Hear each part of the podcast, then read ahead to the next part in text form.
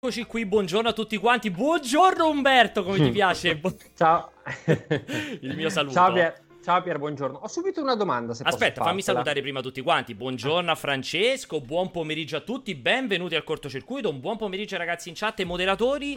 Ne approfitto come al solito per ricordarvi, io sono naturalmente Pierpaolo, il più bello del reame, ne approfitto per ricordarvi il cortocircuito tutti i venerdì ragazzi, dalle 15 alle 16.30 si parla di videogiochi, si parla di cinema, si parla di serie, si parla di tecnologia, si parla di pornostar, si parla di tutto, di abusi, di, mo- di qualsiasi cosa, di, poli- di politica, basta che se ne parli e vai Umberto, vai con la domanda. No, leggevo abusi e molestie, ma è il contenuto o l'argomento oggi? Questa è una bella domanda, lo sai. No, perché volevo parte... capire un attimino cosa aspettarmi. D'altra parte, scusami, cosa cambia fra il contenuto e l'argomento? Beh, perché eh? cioè, Cambia, non, vorrei, non, vorrei che, non, vorrei, che, il contenuto di oggi, abusi molesti, diventasse, non lo so, l'argomento di domani. Cioè, mi sono un po' spaventato. Potrebbe essere tipo che oggi Arri- in questo momento ti arriva, ti fanno uno swatting quattro persone per molestarti, eh, tipo dentro esatto, casa, esatto, e quindi esatto. diventa abuso e molestie per quello. Interessante. Mi Comunque piace. siamo già pronti, Pierre, perché eh, non so se hai notato la uh, bellissima maglietta da mucca assassina Confermo. che abbiamo uh, indossato per l'occasione, che è anche un modo per ricordare il meraviglioso Ultra Pop, tra l'altro maglietta Bravo. di una qualità straordinaria. Pierre. Maglietta di una qualità Io... straordinaria, sì. tra l'altro a Francesco a Francesca è arrivata quella della taglia giusta, quindi non sta, cioè è normale, no? E la qualità è molto alta, ma è un materiale anche molto caldo. A me hanno mandato una versione fasciante e prendendo... Perché a te ti abbiamo mandato quella... Ti abbiamo mandato quella fatta sulla tuta di Batman, che è tutta super esatto. attillata.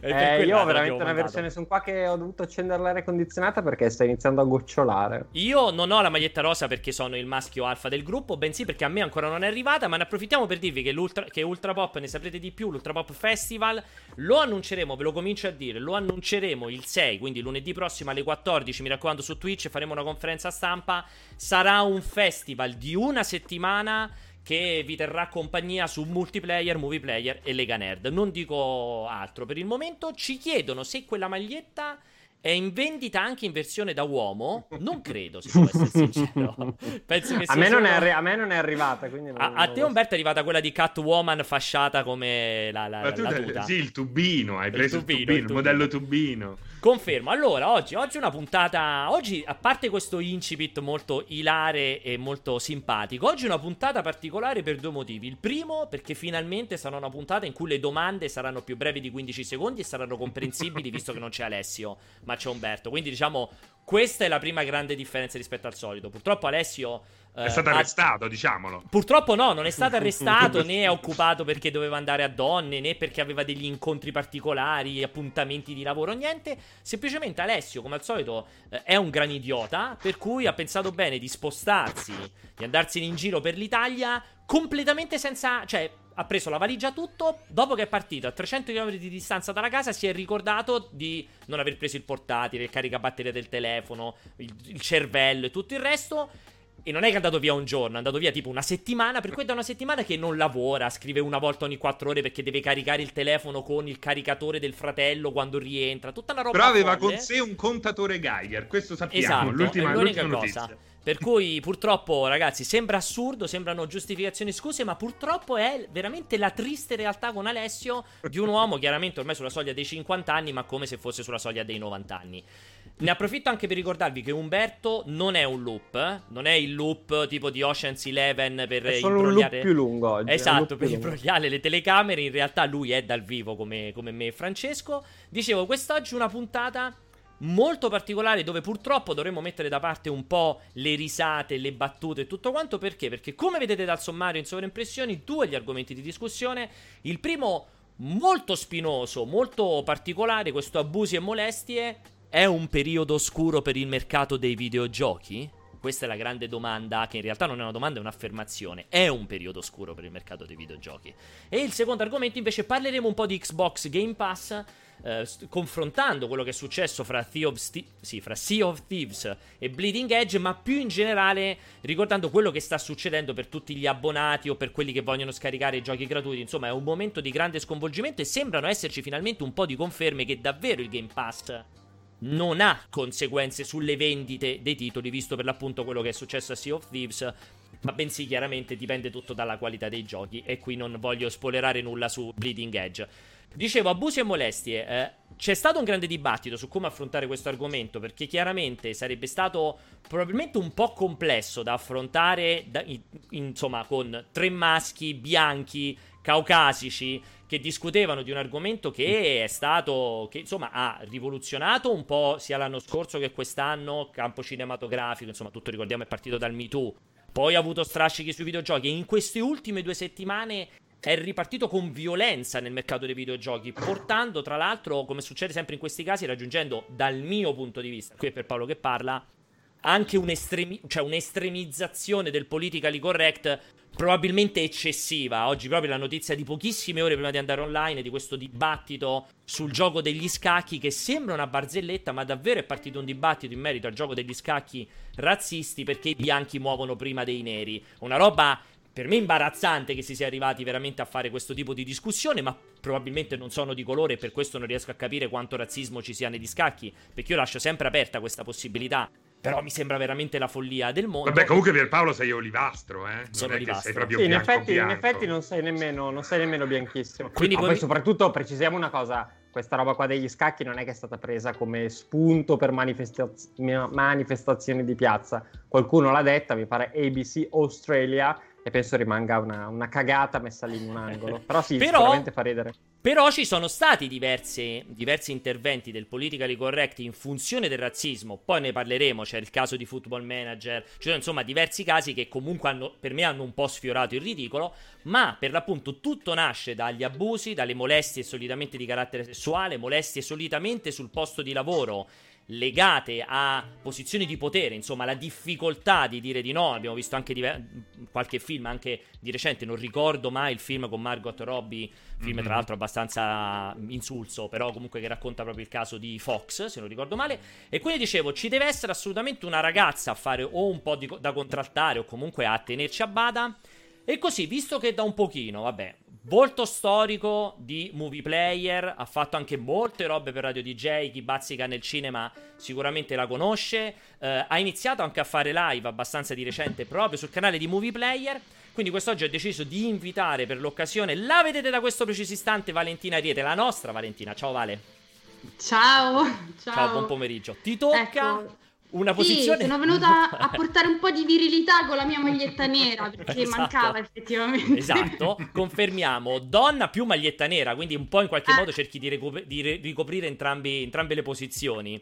Allora, è complesso, è un argomento molto molto complesso. Allora, Vale, faccio un, po', un minimo di incipit. Vale non è fortemente legata al mercato dei videogiochi, nel senso che non è una super giocatrice o una che segue il mercato tutto tondo, ma chi legge mu- multiplayer oltre che movie player l'avrà vista firmare diversi film e serie che in qualche modo hanno agganci e contatti con col mercato dei videogiochi. Quindi, diciamo, sa di che cosa parla. Di che Anche cosa oggi stesso con Mortal Kombat. Tra, eh, tra l'altro. Esatto. esatto. Eh, giusto, e non ho dato 7 perché in genere su mul- multiplayer dicono dai sempre 7, 7 e mezzo. Non è un 7 oggi, ragazzi. Non diciamo quanto che così esatto. no. Spoiler. Esatto. Allora, allora, io faccio un piccolissimo piccolissimo, anzi prima volevo cercare di far passare un po' i materiali, anche se è un gran casino perché purtroppo non li ho preparati prima. Dicevo, allora, eh, io, insomma, sarebbe necessario fare un pochino, un minimissimo, vediamo se non riesco a, a continuare a coprire completamente Vale, eccoci. È complessissimo, sarebbe carino fare un po' di riepilogo su quello che è successo. Io non so se qualcuno di voi se la sente in proposito, ma altrimenti andrò io come al solito. Allora, si sono susseguite una serie di casi incredibili. Il primissimo, ha, eh, riguard- il primissimo casino ha riguardato, lo stiamo, sto facendo vedere un pezzettino sotto di gameplay, tra i più recenti il caso dell'Evo. Evo Online cancellato praticamente proprio in, in, questi giorni in conseguenza a una serie di accuse di molestie che sono cadute sulla testa dell'organizzatore dell'Evo Online. L'Evo, ricordiamo, è tra, credo, il principale, anzi, evento dedicato ai picchiaduro annuale. Già quest'anno era stato piagato dal discorso del coronavirus e quindi già avevano deciso di fare un'altra versione. Poi in realtà è uscita tutta sta roba delle cause, cioè di queste molestie sessuali. Eh, fondamentalmente dove il CEO appunto dell'Evo, uno degli amministratori dell'Evo. Eh, aveva adescato quando era più giovane, spo- sfruttando la sua gestione di una sala giochi, aveva adescato una serie di ragazzini, li aveva fatti... Eh, spogliare, poi aveva fatto questa misura sulla lunghezza del pene, insomma, tutta della roba veramente becera, orripilante. Questo ha portato prima all'annullamento di al ritiro di tutta una serie di società che solitamente sono agganciate ai videogiochi. Si era ritirata Warner con Mortal Kombat, Capcom con Street Fighter, a cascata Bandai Namco, tutte quante, fino a che alla fine hanno deciso di cacciare lui e, diciamo, annullare l'Evo Online. È successo una cosa, diciamo, similare con Ubisoft. Due top executive sono stati denunciati per molestie sessuali, per avance di troppo sul posto di lavoro, sfruttando le loro posizioni. Tra l'altro in Ubisoft c'è anche una piccola parentesi da fare per quel che riguarda il producer di Assassin's Creed, esatto. che invece è, è, più vittima che carnefice di tutta questa situazione che si è venuta a creare. Magari dopo ne eh, possiamo approfondirla questa roba qui. Confermo, Io sono un sostenitore cui... di uh, Ismail. Ismail, esatto. Per cui c'è stato questi due, insomma, questi casi di questi top executive alla fine è stata fatta un'indagine interna e son- ed è- sono stati appunto eh, licenziati lì dove Ismail ha deciso, il producer storico di eh, nuovo Assassin's Creed Valhalla, producer Black, dello splendido Assassin's Creed Black Flag e di Origins altri, e anche di Origins, ha deciso di rinunciare alla sua posizione di creative director in, in seguito al fatto che la sua amante abbia sbandierato fondamentalmente in piazza di aver scoperto per sbaglio che lui in realtà era sposato e quindi di essere stata come posso dire, aver, che, che Ismail ha fatto non lo so, es- una frode, praticamente è stato tipo gli ha fatto una frode perché non gli aveva mai dichiarato di essere sposato, quindi lei ha messo in piazza questa roba qui e ovviamente lui ha deciso di ritirarsi posizione per cercare di ricucire con la famiglia. Eh, Praticamente parliamoci chiaro, di lavorare facendo finta di non lavorare di sì, continuare sì. a lavorare facendo finta di non lavorare. Perché dopodiché, es- ovviamente, dopodiché c'è stato il caso di eh, Chris Avellone, altro che ha subito tutta una serie di denunce su Twitter di molestie sessuali. Chris Avellone, figura narratore storico del mercato dei videogiochi e che ha portato eh. al suo licenziamento, comunque allontanamento di comune accordo con Techland, quelli di Dying Light 2 e con Paradox, perché lui stava seguendo esatto. anche Vampire e Bloodlines anche, 2. Eh, anche il nostrano ha la lotta. Anche il nostrano ha la lotta. Però non credo che, eh, non credo che ci no, siano non stati... è stato allontanato. Lì stato... seguono la linea dura. Eh, certo, Avellone, già con quel cognome, era un po' scritto nel destino. Perché Però... è troppo vicino a Pisellone, dici. Avellone. Esattamente. Dici, esattamente. giustamente. mi piace questa... Mi, mi dispiace anche, Valentina. Dici, cioè, siamo... È anche una scusante in qualche modo, Fra? O, non, dipende dal giudice, dipende ah, dal giudice che capita.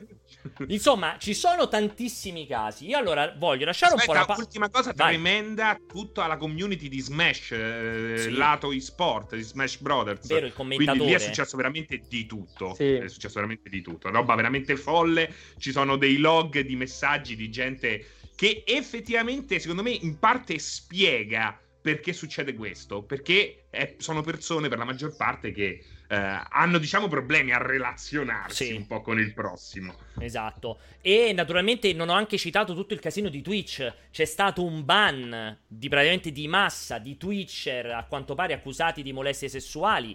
Tra questi non si sa bene se ricade anche il grandissimo e famosissimo dottor Disrespect che è stato bannato senza, diciamo, senza giustificazione, senza appello permanentemente dal canale. Si vocifera che ci sia stata Scusami Vai. per Paolo, la storia di Alessio, una storia Esatto. tremenda magari parleremo nelle Che stiamo prossime ancora. in-. No, lasciamo ancora il dubbio che la stiamo insabbiando con tutte le giustificazioni di prima, con tutte quelle, quelle che motivazioni vi ho detto prima. Dicevo, dottor Disrespect, che tra l'altro non si sa bene se è stata una, una questione di molestie o se. eh, è perché tra i fondatori di una piattaforma concorrente a Twitch, anche lì è un po' tutto avvolto nel mistero. Comunque, c'è stato sto gran casino. Sì, c'è tantiss- ci sarebbe tantissimo da continuare a riepilogare e discutere. Fermiamoci a 18 Fermiamoci un minuti attimo. di introduzione. Esatto.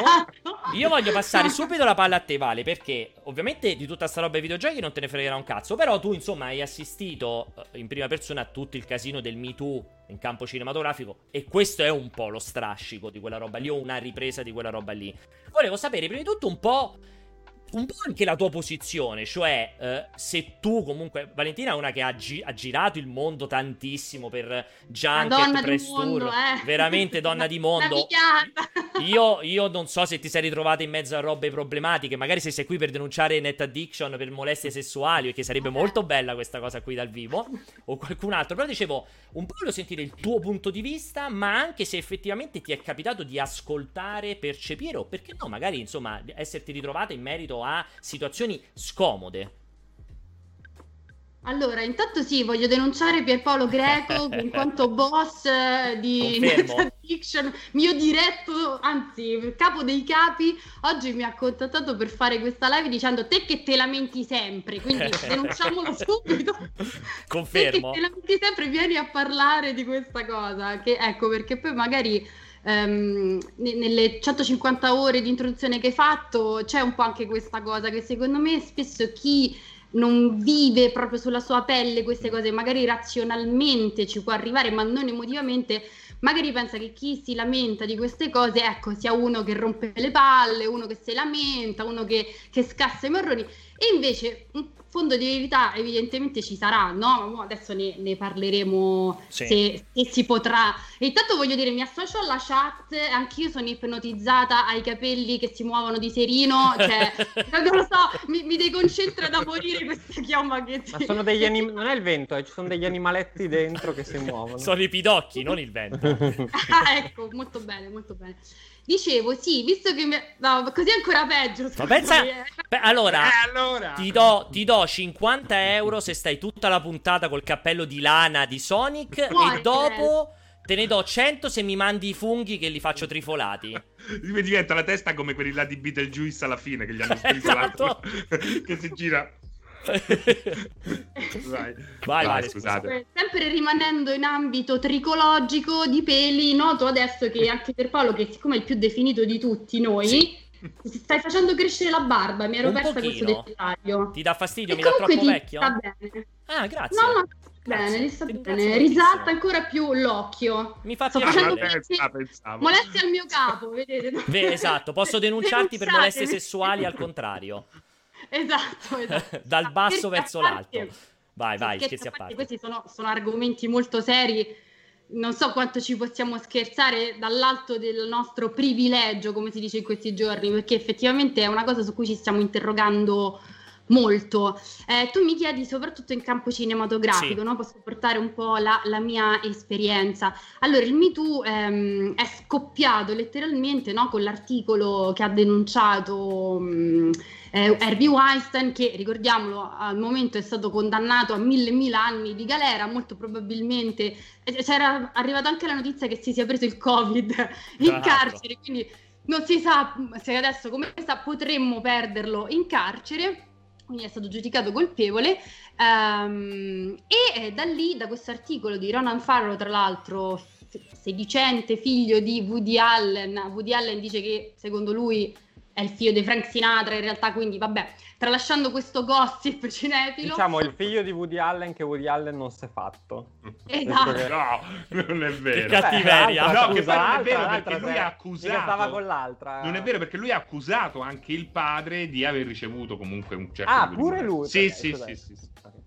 Comunque no, sì, nella biografia c'è. che è uscita in questi giorni eh, lui la dice questa cosa. E tra l'altro poi ecco, la, la, biografia che è uscita di Woody Allen è anche un aggancio a questo, poi penso che parleremo più nello specifico anche eh, della separazione tra artista e autore, esatto. del fatto se sia giusto o no fare la censura, magari ci arriviamo dopo eh, in ambito cinematografico, stringendo, se no non voglio fare il perpolo della situazione, eh, diciamo che lì è scoppiato veramente un casino. Il Me Too, che era un movimento che in realtà era già nato, era già nato insieme anche al Time's Up, che è l'altro movimento insomma de- delle attrici di Hollywood che chiedevano prima di tutto parità di compenso, equo compenso, e poi in realtà erano anni che insomma molte cominciavano a denunciare degli atteggiamenti che non erano accettabili. Lì hanno preso proprio grande, grande forza, si sono uniti, è diventato un caso mondiale, hanno preso anche coraggio, perché diciamo dalle prime che hanno cominciato a dire ma in realtà a me è successa questa cosa, hanno provato a zittirmi, no?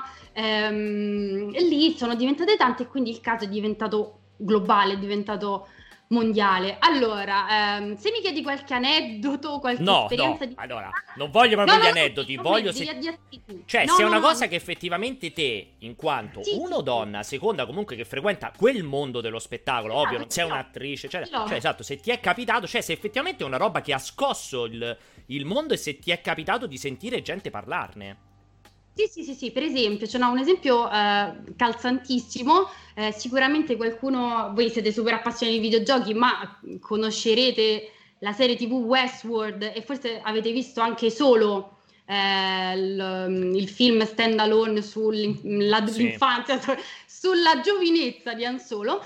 Eh, in entrambi c'è un'attrice che si chiama Tandy Newton, non so se la, mm-hmm. se la mhm. conoscete. E tra l'altro in Westworld ha un ruolo importante, molto importante. Lei è Miv, quella che proprio no, incarna il personaggio Me Too Uh, insieme a quello di Evan Rachel Wood della, della, serie e lei proprio, io ho fatto le interviste a Cannes a lei proprio per, per, solo stavamo parlando del fatto che in realtà lei fino a pochi anni fa, fino a proprio prima di Westworld stava pensando di abbandonare il cinema eh, perché ehm, in quanto donna, lei è inglese però è metà eh, di origini africane, quindi è una donna mulatta, quindi donna di colore, donna, eh, nella sua carriera aveva visto e subito cose allucinanti e addirittura mi ha regalato questo aneddoto che io sono rimasta sconvolta. Proprio inizio carriera eh, non ha voluto dire chi fosse il regista e chi fosse l'attore, poi diventato famoso ehm, con cui ha avuto questo problema, praticamente il regista voleva assolutamente che eh, si vedessero le zinne di Tandy Newton. Lei aveva detto no, io non le voglio mostrare le zinne, non, non mi sento a mio agio, anche perché lei diceva... Ehm, se il nudo è giustificato, certo. allora io le zinne le faccio vedere. Se solo perché vuoi far vedere le mie zinne, eh, no, perché scusa, no, eh, sono un'attrice, non è che sto qui a farmi pagare per far vedere le zinne. Eh, non era giustificata la scena effettivamente, diceva lei. Il regista se n'è fregato e ha costretto praticamente un attore con cui lei doveva fare questa scena, senza dire niente a lei, a, mm, di violenza a buttarle giù questa maglietta che lei va a strappare questa maglietta e fargli vedere le zinne. Cioè, che è una cosa. Cioè, una roba no. criminale proprio, una roba no. del genere, cioè, praticamente. No. Anche perché non c'era la telecamera, quello comunque in qualche modo. doveva. No, eh, c'era la telecamera, l'attore poi stesso ehm, raccontava lei, ci ha, ci ha, provato una prima volta, poi si è sentito lui stesso in colpa dicendo che, esatto, dicendo Dio questa cosa è sbagliata, quindi poi anche lui si è rifiutato e quindi diciamo poi questa cosa si è risolta così. Lei ovviamente non ha voluto dire chi è questo regista, ma insomma non, non, è, non, ci fa una bella figura. In questi giorni, tra l'altro, non ho avuto esperienza diretta, però è uscita la notizia ehm, che Winona Ryder praticamente è stata maltrattata da Francis Ford Coppola sul set di Dracula, tra l'altro colpo al cuore, io adoro quel film. E, um, Coppola praticamente voleva che lei piangesse in una scena, lei non ci stava riuscendo a piangere, eh, capita, eh, ansia da prestazione capita a tutti, voi ne saprete sicuramente qualcosa a proposito di, di battute sessiste e, quindi lei non ci stava riuscendo. Allora, Francesco ne sa tantissimo, se ne sta ridendo. Stavo delle grandi risate, eh, visto che roba. Era una risata disperata. Isterica, sì. Um, lei non ci stava riuscendo, allora Coppola ha detto agli attori che erano lì, e tra l'altro non attori così, cioè erano Anthony Hopkins, Keanu Reeves insomma, ha detto agli attori che erano lì, Gary Oldman, di cominciare a insultarla. Si possono dire le parolacce qua su Twitch? Sì, vai tranquilla. Ma proprio a darle della troia, dice datele della troia, così lei si mette a piangere. Che voglio dire, ma sì, bel modo pure quello. non è, non Però io vedi, già farei una profonda differenza tra quello che è successo alla tipa, per cui eh, diciamo l'hanno obbligata in qualche modo a mostrare il seno, sì. eh, rispetto a quello che è successo alla Ryder sul set di Dracula. Che poi, se vogliamo, quasi si può accostare a quello che è accaduto alla tipa di eh, Ultimo Tango a Parigi. Almeno così vuole ah, la legge. è proprio cioè... Sì, ma secondo me lì sai, cioè, il 60% magari è vero, il 40% è romanzato, anche perché è una persona che poi non è che ha avuto un grandissimo successo per tornare un po' alla ribalta. Non dico che non sia vero, dico che comunque è probabile che sia stato in qualche modo anche un po'. Anche, se non sbaglio, anche Marlon Brando poi confermò: cioè, sì, sì, io ho usato il burro, gliel'ho messo di forza lì. Sì, cioè, che credo dire... che poi c'è stato poi il vero atto. No, però già se permetti. Allora, capito? Scusa. Cioè, però perdonami, Francesco. Allora, allora cioè, io domani arriva, faccio Francesco. qualcuno dietro col burro. Esatto, però... ti faccio Francesco. C'ho una bella idea per un trailer di multiplayer per le fiere del prossimo anno. Ci sei te? al 90 arrivo io col burro e tu non sai se lo faccio sul serio o per finta. Però, però posso dire una cosa. allora, se lo fai te è un conto. Se lo fa un grande regista e mi deve fa- riprendere eh, spiazzato, devo okay. dirti che eh, per il risultato mi prenderei volentieri la paura. Allora, allora quindi stiamo dicendo... È tua, ci deve certo. essere la scelta. Allora, eh, quindi... Lei questi non ce l'hanno non c'era, avuta. Esatto, quindi abbiamo questa quotazione. Se io convinco Sollima a girare il trailer delle nostre presenze in fiera. Ci stai, allora possiamo procedere sì, con il burro. Sì, Perfetto. Sì. si presta. Oppure devi piangere. Questo stronzo, dopo avergli pagato l'ira di Dio di cachet, non piange? Gli strizzo le palle. Sì, sì. allora, ecco, scherzi a parte, è complessa no, la questione. Serio, sì, cioè. diciamo che esatto, quello poi Valentina citava tutta una serie di esempi che assolutamente non sono meno gravi, però rientrano in un contesto di, di privilegio. Sono tutte persone estremamente famose che, che, non vuol dire che uno non possa essere molestato, però eh, penso che quello di cui eh, molti dei casi che ha citato Pierpaolo all'inizio poi eh, coinvolgono persone che sono Comuni. meno... Comuni. meno... Cosa? Comuni, persone comuni. Sì, esatto, io, ma io vedo dei commenti allucinanti, posso rispondere? No, non rispondere ai commenti, ignora i commenti in questa fase. Perché, perché sennò, sennò non finiamo, non se no non finiamo più. più. Okay. Io penso, penso, allora che il punto della questione, a parte tutto il discorso Me Too, Hollywood, che ripeto, le molestie sono molestie, non è che perché uno è ricco e famoso, perché uno viene pagato tantissimo, debba no, necessariamente subirle, anzi. Però chiaramente mh, penso che la questione sia un po' quella di uh, Twitter o comunque i social utilizzati, come nei casi appunto citati da Pierpaolo, come strumento per denunciare qualcosa che può essere anche, anzi è assolutamente qualcosa di, di corretto, anche perché magari c'è una, c'è una resistenza a farlo in altre sedi, invece magari vedere che altri lo fanno spinge te stesso o te, più spesso te stessa purtroppo a eh, fare quel salto che non avevi il coraggio di fare. Allo stesso tempo penso che il grosso Uh, il grosso punto interrogativo che magari poi tutti abbiamo è l'incapacità dei social stessi sì, esatto. eh, di ponderare le cose, di eh, leggere le cose in maniera sensata e soprattutto di non diventare una sorta di tribunale dell'inquisizione. Eh, bravo. Fa, fa dall'accusa, fa il processo e poi eh, fa anche la sentenza. E, e lì eh, credo che sia, ne parlavo anche stamattina con Vinci durante la pausa, la pausa caffè, è difficilissimo perché eh, quello che ci vorrebbe poi fondamentalmente è l'intelligenza anche sui social di parlare in modo diverso di ogni singolo caso, caso. di ogni singola fattispecie, cioè eh, il, il, tipo di, eh, il tipo di uh, Ubisoft che deve lasciare, deve fare un passo indietro perché ha tradito la moglie mi sembra una roba completamente fuori, fuori controllo. Testa, cioè... Fuori controllo, completamente fuori, fuori controllo. Sì, sì, è, è, un eccesso che non ha senso. Chiaramente è diversa ancora la questione di Chris Avellone che eh, è, pare essere, non, magari non uno stupratore, però un molestatore. Diversa ancora la discussione che è uscita fuori ieri o l'altro ieri sul caster di, proprio di Evo, Evo molto sfortunato in questi giorni, che ha preso una, beh, una ragazza appena diciottenne, lui mi pare avesse qualche anno di più, a una festa proprio a Las Vegas, se non erro, lei completamente ubriaca, se l'è portata in stanza e, e, e ha consumato forzatamente un rapporto sessuale con lei. Cioè, secondo me la cosa che veramente è fuori controllo sui social, l'incapacità di leggere... Di scindere. Eh, di scindere, sì, esatto. tutte, tutte queste fattispecie che sono completamente diverse una dall'altra. Posto che secondo me c'è effettivamente, eh, soprattutto nel mondo dei videogiochi, dove negli anni 90 hanno fatto i miliardi veramente i peggio eh, nerd, utilizzo nerd in questo caso come termine negativo, ecco, eh, un sacco di persone che diciamo avevano i loro problemi sociali, li hanno eh, ca- catapultati in uno stardom che prima non esisteva e che nel corso del tempo hanno perso sicuramente eh, il controllo, quindi è innegabile che probabilmente più nel mondo dei videogiochi che in quello cinematografico eh, si assiste a tutta una serie di... Ehm, vittime e carnefici che poi in realtà, come ho detto eh, in apertura, eh, rappresentano eh, forse più che eh, vittime e carnefici tutta una serie di persone, di figure che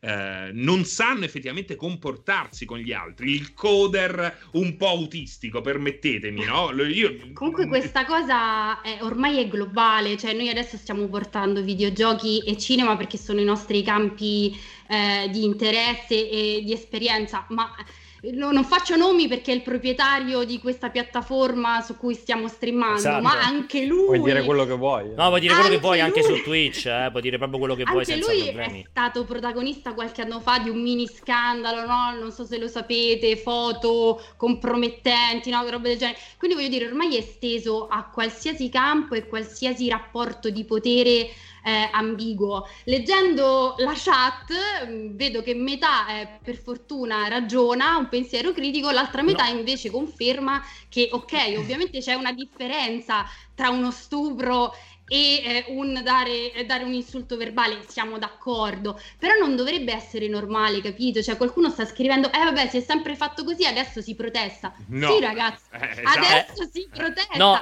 cioè, allora... perché, voglio dire, quello che a voi sembra molto poco, io voglio dire, c'è una legge che dice, non so se è esagerato o no, però eh, la mano sul ginocchio non richiesta è equiparabile a una molestia, è una quindi, molestia, cioè, sì. voglio dire Esatto, per quello perché poi il confine è molto sottile. Eh, eh, allora, secondo me, allora, secondo me è, per questo c'è un argomento estremamente spinoso, estremamente complesso. Io sono, io purtroppo sono, o purtroppo perché dipende sempre dall'argomento, eh, o anche per fortuna, anche qui dipende dai punti di vista, molto d'accordo con Umberto nel momento in cui, cioè, si accusa il social di essere diventato il giudice, cioè, siamo veramente in una situazione tale che se domani arriva una persona qualunque e scrive su Twitter Francesco Serino mi ha molestato, cioè, comunque io non sto scherzando, sono serio. Io comunque, certo. cioè, la testata comunque a priori si deve, distin- si deve, distanziare da Francesco Serino. Poi a me non me ne frega un cazzo se si scopre che questa era mitomane.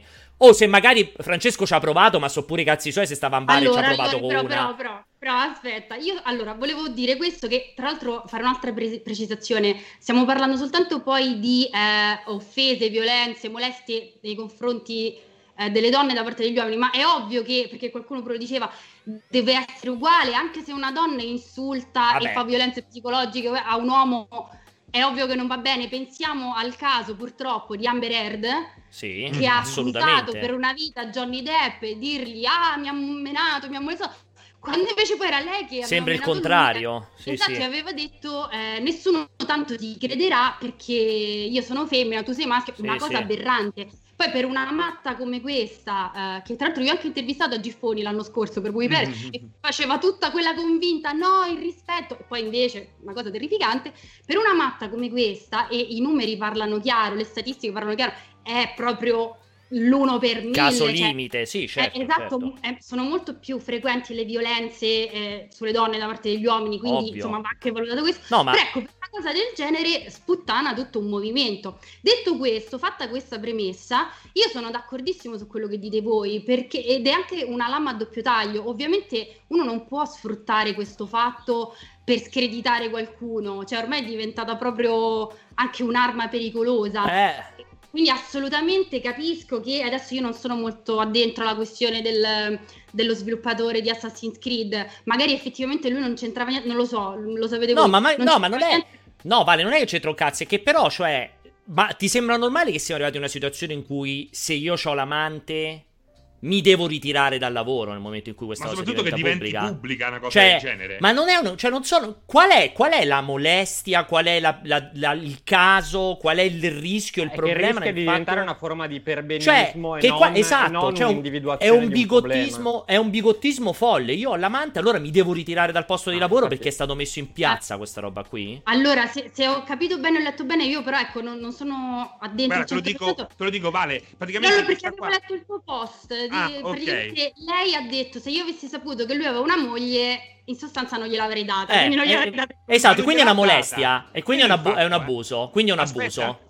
È, è bene precisare questo, non gliel'ha data, quindi non c'è stato rapporto sessuale. Lei nella lettera ripete più volte di amarlo e di apprezzarlo ancora come eh, persona umana, come essere umano. Ritiene che eh, Ismail sia una persona d'oro, eh, però comunque pubblica questa lettera perché si deve curare. Solo vabbè, perché però, comunque eh, questo qua. Vabbè, però è ridicolo. Ma anche, anche, se avessero, anche, se avessero, avuto un rapporto sessuale, cioè non avrebbe cambiato niente. Perché non è che, non è che lui ha detto: Guarda, hanno rapito mia moglie e miei figli, esatto. facciamo sesso, li uccidono. Allora poi esatto. dici: Certo, è un abuso. Cioè, chiaramente cioè, la, non è illegale mentire sul proprio stato coniugale, almeno non. Non credo sì, che lo sia e soprattutto se, se lo è, evidente, eventual- non lo è. fortunatamente non lo è, eventualmente lo è eh, se poi tua moglie ti fa causa. Que- questo è, cioè, quella storia Questo lì è un caso limite come quello di Amber Heard con Johnny Depp mi sembra chiaro, eh, però ecco, questo volevo dire che purtroppo questi casi rari Uh, poi sputtanano tutto un movimento, certo. una lotta perché si, improvvisamente si parla del povero, e io sto facendo l'avvocato del diavolo ovviamente, eh, si parla del povero maschio bianco etero cis, no? la definizione ormai sì, che sì. si dice, poverino che viene discriminato, eccetera, eccetera.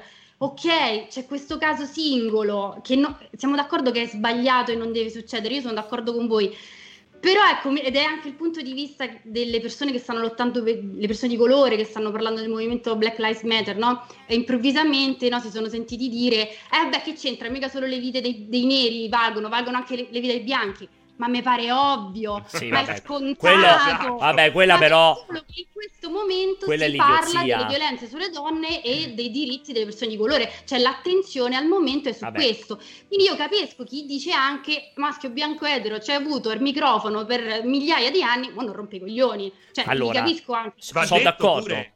Scusami Pierre, posso? Vai, vai, vai. vai. Eh No, va detto anche che secondo me bisogna rivedere questo sì, un po' quello che è il rituale del corteggiamento, eh, perché sì. c'è questa roba molto... Uh, uh, un po' che uh, sembra uscire via come dentifricio da un tubetto da quello che è un contesto estremamente religioso e che vede questo patriarcato in qualche modo effettivamente... Um, lavorare per, diciamo, accalappiare la sua preda, perché è così che la vede, in un modo che probabilmente non andava bene prima e, e soprattutto non va bene oggi. Io posso provare, io sono una persona estremamente libertina, io girerei nudo tutto, tutto il giorno eh, e non ho problemi a dirlo, però prima di provarci con Umberto, certo, non, cioè, se voglio provarci con Umberto non gli tocco la coscia, è una roba che anzi mi abbasserebbe, farebbe crollare la percentuale di riuscita uh, con Umberto, a meno che Umberto non sia proprio... Sì, eh, però... Me lo, stai chiedendo senza chiedermelo. Però, eh.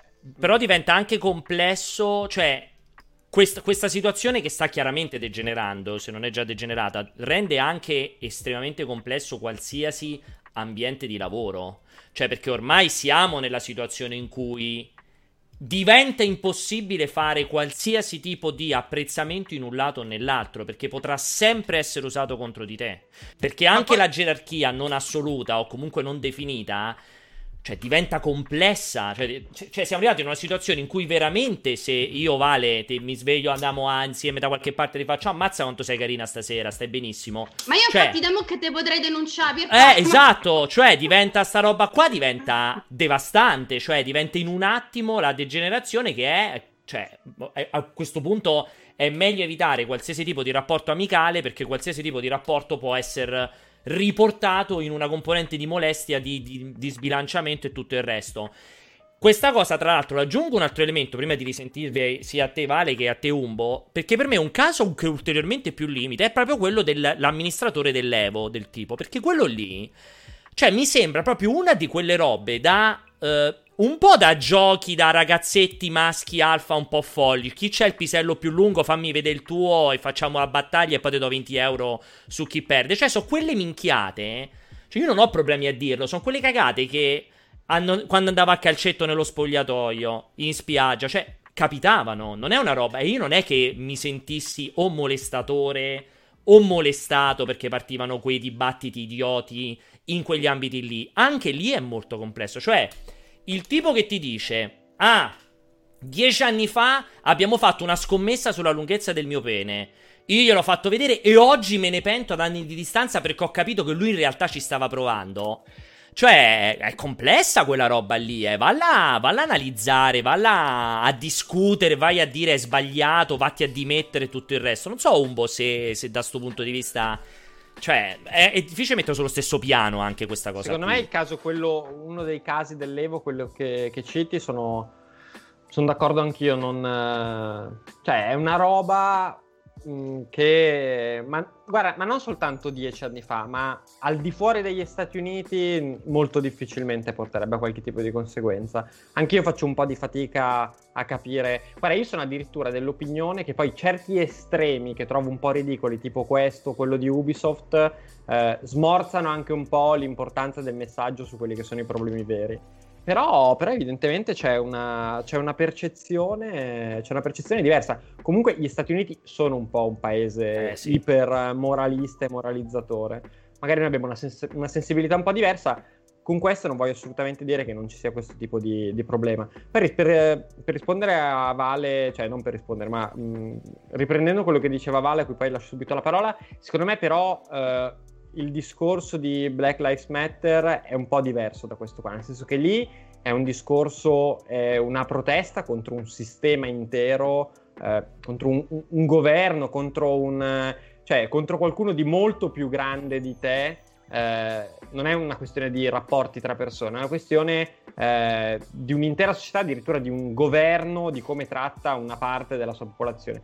Qua, secondo me, ci sono più sfumature, ci sono sicuramente degli estremi da punire gravissimi, allora... però ci sono anche molte più sfumature. Questa è proprio una risposta, fammi fare adesso la polemica, una risposta da uh, una persona. Adesso io dopo questo non scriverò più su multiplayer, me ne rendo conto.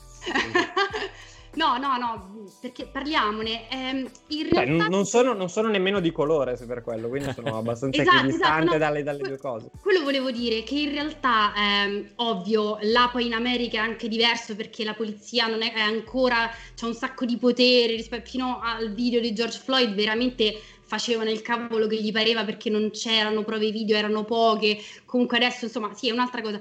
Però guarda che il razzismo e ehm, la, la, cultura delle le donne sono inferiori e le posso trattare come oggetti, io faccio il cazzo che mi pare.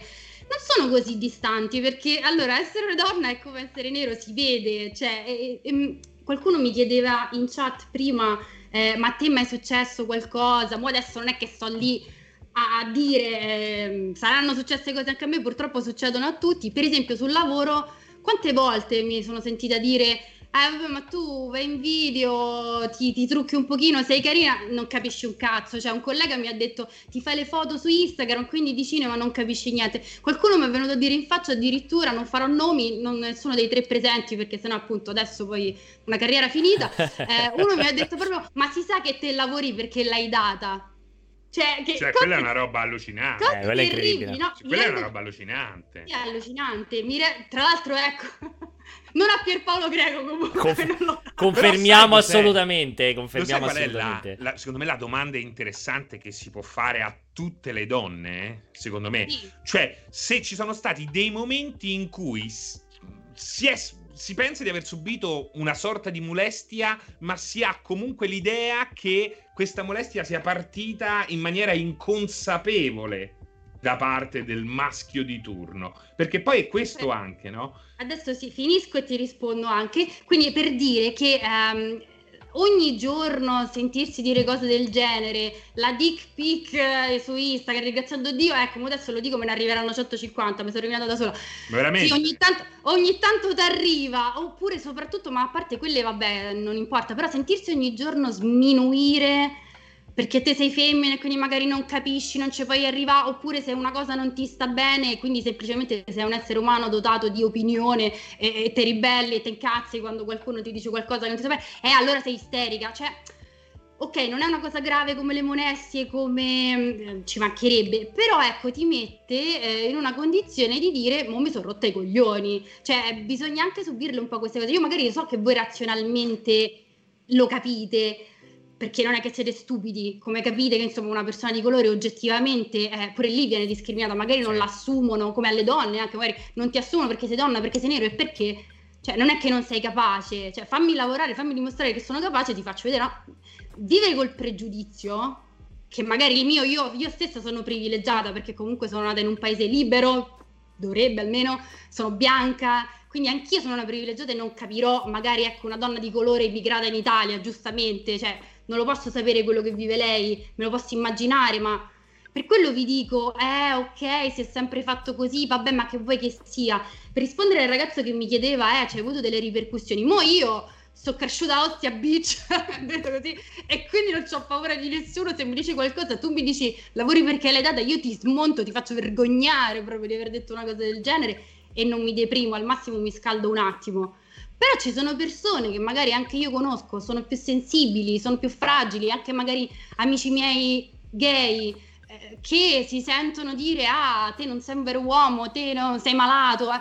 Perché? Perché loro magari si deprimono e per grandi periodi non escono più di casa. Cioè, Però quindi... vedi, Scusami Vale, questa qua è una cosa secondo me molto importante su cui io spesso mi, so- mi sono soffermato. Il fatto che al di là che questa roba qui dovrebbe finire ed essere comunque dobbiamo tutti fare un passo in avanti verso un futuro migliore e siamo tutti d'accordo. Però è anche vero che eh, basandoci su tutta questa roba che sta montando in rete, che comprende anche eh, accuse assolutamente ridicole che spesso attaccano a testa bassa persone che poi eh, si sono permesse soltanto di, di, sbagliare. Il caso cinematografico di Aziz Ansari, che era semplicemente uno che eh, non è capace di rimorchiare una persona di fatto. Quella ha attaccato un comico perché quel comico semplicemente n- non è riuscito ad abbordarla in un modo, diciamo, più elegante. Più Sembra- elegante esatto. Dalla descrizione sembrava veramente un.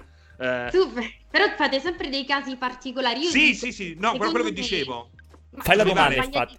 Aspetta, Scusa, Vale, fai, fai la domanda a Franci. Una cosa importantissima, secondo me dobbiamo anche essere in grado di eh, essere un po' più cazzuti anche noi. Io ho una figlia, vorrei che eh, sia in grado come te di eh, alzarsi e dare una capocciata sul naso o di denunciare immediatamente. Io voglio una che ha, eh, vedi, è sbagliato anche questo, i coglioni quadrati perché è un riferimento alla forza del maschio. Maschile, esatto. Ma vorrei una... Io voglio che mia figlia sia come te, che ti dà la capocciata sul naso. Eh, io, io, io cioè, vale... anche quello sarebbe sbagliato perché comunque è violenza. Quindi no, ma io, io, io, voglio aggiungere un'altra. Io voglio mettere un ulteriore po' di, di polemica e di zizzania su questa cosa qui, Vale. Tu fai un discorso giustissimo e giustamente citi, diciamo, il pregiudizio. Il pregiudizio sulla donna, no? Se stai in quella posizione è solo perché l'hai data, se stai in quella posizione perché. Neri, sui se... gay, eccetera, eccetera. Esatto. Però. Per, per però che... Sì. Però ti voglio, voglio romperti i coglioni su un'altra roba. C'è, comu- c'è comunque una discriminazione di forza, cioè nel senso c'è comunque una presa di forza che voi avete che l'uomo non ha e che è purtroppo legata al fatto che la vostra esibizione del corpo che molto, spe- molto spesso molte fanno prego, prego, ascoltami, ascoltami, ti porta no, però ascoltami perché ti porta ad essere influencer. Perché comunque io ti potrei fare centinaia di nomi di esempi di persone che hanno raggiunto posizioni di potere come influencer o comunque come numeriche che ti permettono quindi di vendere e di lavorare sfruttando il proprio corpo. Questa è una cosa che appartiene allora, attiene solo alle donne, non attiene io agli, agli rispa- uomini. Non è vero, non è vero. Un Beh. tizio, Mariano Di Vaio ti Eh, ma è uno, però è l'eccezione, Pierpaolo. Vale. Mariano Pierpaolo. Di Vaio lo conosco anch'io ed è un'eccezione però, non Pierpaolo. è la normalità. Sei mesi fa, quando già avevo cominciato a lavorare per multiplayer, mi sono arrivati due messaggi gay che volevano le foto dei miei piedi. Non sto scherzando, non sto scherzando. No, però Vale, dico quindi c'è il fatto no, che ci possa essere un pregiudizio sul dire raggiunto la posizione lì. Cioè, non, in alcuni casi c'è una giustificazione di quello che avviene nella realtà che ti potrebbe far pensare a quel pregiudizio. Che è sbagliato, non mi fraintendere, non sto dicendo che è giusto sì, il pregiudizio. Sì. Eh. Io rispondo in combo sia a te che, che a Francesco, famoso sandwich di cui non ho paura per niente. Eh dovreste avere paura voi. Eh, dicevo, è questo il problema, è questo, cioè tu mi praticamente stai facendo, lo so che poi tu non lo stai facendo, esatto. sei un maledetto troll per, per infiammare il flame, perché lo so che sei una persona intelligente e anche una figlia, quindi non dirsi mai una cosa del genere. Tu mi stai dicendo praticamente l'equivalente del, eh vabbè, però se quella era in discoteca in minigonna, un po' se l'è cercata. No! No, no, mi... no, no, no, no, io sono... No, no, io però sono l'opposto su sta roba, quindi no, io dico diverso, vai, vai, vai. Eh, no, ovviamente no, addirittura ehm, in teoria, cioè, tra fidanzati eh, o marito e moglie, se una, una, donna a un certo punto prima ci sta, poi però non se la sente più e ti dice no, in teoria tu ti dovresti fermare, quindi rendiamoci certo. conto, sull'immagine Um, il fatto che una persona, maschio o femmina, poi non è vero che sono solo femmine, ci stanno anche tanti, tanti maschi, sono d'accordo che sono di più le donne. Uh, se hanno un bel corpo e lo sfruttano perché quello è il loro talento e loro ci guadagnano su quello, ma secondo me non c'è niente di male. Non c'è niente di male. E io non, non dico neanche questo, però, Vale. Però... Io non è che sto accusando, eh. Aspetta, Anzi. Aspetta, sto, sto finendo, sto, fammi finire. Poi... Vai, vai. Dicevi, il fatto che una uno eh, guadagni mostrando il corpo, sfruttando quello, ottenga una, una, posizione di potere con questo, non autorizza chi lo guarda a giudicarlo o a dargli del, della troia o del... Cioè, è, capisci che è sbagliato? E questo si ricollega anche a quello che diceva Francesco perché secondo me io ti do ragione al 100% stiamo andando verso un futuro tristissimo in cui provarci con qualcuno sarà difficilissimo. Sì, sì. tant'è vero che uno nemmeno ci avrà più il coraggio perché dici oddio magari di questa cosa mi denunciano. Tra l'altro c'è anche una cosa, una cosa molto divertente in Upload una serie che sta su Amazon Prime eh, c'è proprio questo in un futuro distopico un ragazzo per provarci con una ragazza c'ha tipo qui un, um, una specie di, di, telefono incorporato in cui fa mi firmi il consenso, lei gli fa sì, ok, e dopo possono scopare, capito? Cioè, una, cosa, una, cosa, tristissima, però verso cui ci stiamo uh, andando, sì, sì. avvicinando, che pure secondo me è terribile. Il problema qual è? È che noi effettivamente per condizionamenti culturali in cui non, diciamo cazzate, c'è sta questa cultura, eh, la donna è sempre un po' troia, eh, certo, la donna certo. cerca, cioè, siccome le, ce l'abbiamo connaturati nel retropensiero del nostro cervello, perché spesso anche le donne ce l'hanno col verso le altre donne, se una poco poco si scopre di più, cioè quella è una zoccola, che tu dici ma come? Sei donna pure tu? Ma, ma come? So, sono le peggio spesso le donne contro le altre donne. Siccome ci stanno questi condizionamenti culturali, noi non siamo sereni nel nostro approccio con gli altri. È quello il problema. Se noi riuscissimo a capire che se uno si, cioè, si deve rapportare all'altro in totale parità, in quanto donna, in quanto in quanto essere umano, non ci sarebbe problema a scherzare su certe cose, a provarci su certe cose. Per questo poi anche l'arte ne, ne risente, ritornando all'arte e non alle molestie. Cioè, se noi po- non possiamo più scherzare su cose normali diventiamo normali. degli automi. Cioè, la mia paura è che ci stiamo avvicinando a una natura cyborg dell'interazione tra uomo-donna e uomo-uomo. Comunque, mi, Valentina, mi è piaciuta molto quella cosa lì, te, che quando la donna a un certo punto ci sta, ma poi cambia idea. Io mi ricordo, è successo tante volte perché lì subentra eh, eh, la pippa triste, quella che sta lì. quella pippettina. Ah, ma, ma dici. Al Stia, stai, facendo, stai, facendo, un coming out dicendo che ti è capitato tante volte questa cosa, Beh, Francesco? Succede per tanti motivi, magari parte tutto eh, e poi qualsiasi cosa, magari non gli piaci più perché è successo pure a me che magari, ecco, da tre quarti potrebbe andare tutta la grande, poi cioè, ti, ti, smorzi eh, così strada facendo e rimane soltanto quella tristezza, quell'onanismo in penombra. che bella immagine. Allora, allora, io voglio aggiungere un'ultimissima, un'ultimissima cosa, eh, perché era una seconda parte comunque della discussione, siamo andati lunghi, mi ha fatto super piacere, ma la voglio aggiungere qui in mezzo perché voglio ritirare dentro Umberto, che so che su questa cosa è abbastanza sensibile. E ritornando anche in campo videogiochi, cioè il caso Football Manager. Il caso Football Manager, secondo me, è un caso veramente limite del politically correct che si riaggancia un po' al concetto degli scacchi. Allora, cosa è successo con Football Manager? Football Manager ha il sistema di creazione random dei giocatori, cioè tu puoi dire crea il giocatore random.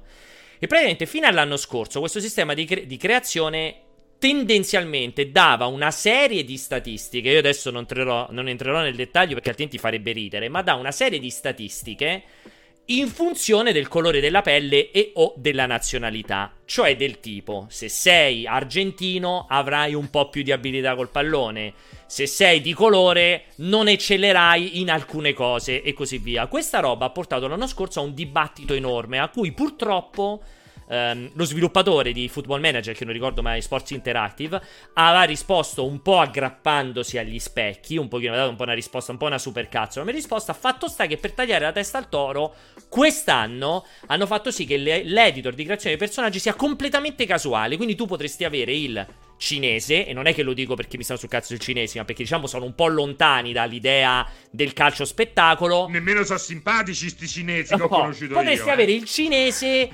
i, cioè super campione del mondo di tutti i tempi. E quindi voglio chiedere a Umberto, ma non si è sfiorato? Cioè, non è un dato di fatto, come quando dico sempre con Alessio, che Alessio dice scherzando che gli uomini di colore non partecipano molto al nuoto, ma perché c'è una conformazione fisica che non li porta a essere particolarmente abili nel nuoto. Dico, cioè non si è raggiunto un po' il ridicolo che adesso non sia neanche possibile tener conto di quelle che un po' sono le peculiarità, anche se è sbagliato da dire, è brutto da dire, però che un po' sono le peculiarità razziali. Sì, ma soprattutto in, perché in ambito calcistico poi spesso c'è, c'è magari un background che, che giustifica un certo tipo di gioco oppure no, perché assolutamente è una roba completamente folle. Eh, poi ormai le aziende dei videogiochi che devono pensare a, anche all'immagine sono molto più realiste del re e questa cosa di Football Manager è incredibile, ma io mi immagino quando nelle telecronache non potranno più eh, caratterizzare, non lo so, un certo tipo di giocatore come brasiliano che gioca da brasiliano perché non si potrà più dire che i brasiliani hanno un certo tipo di gioco oppure non lo so, robe simili.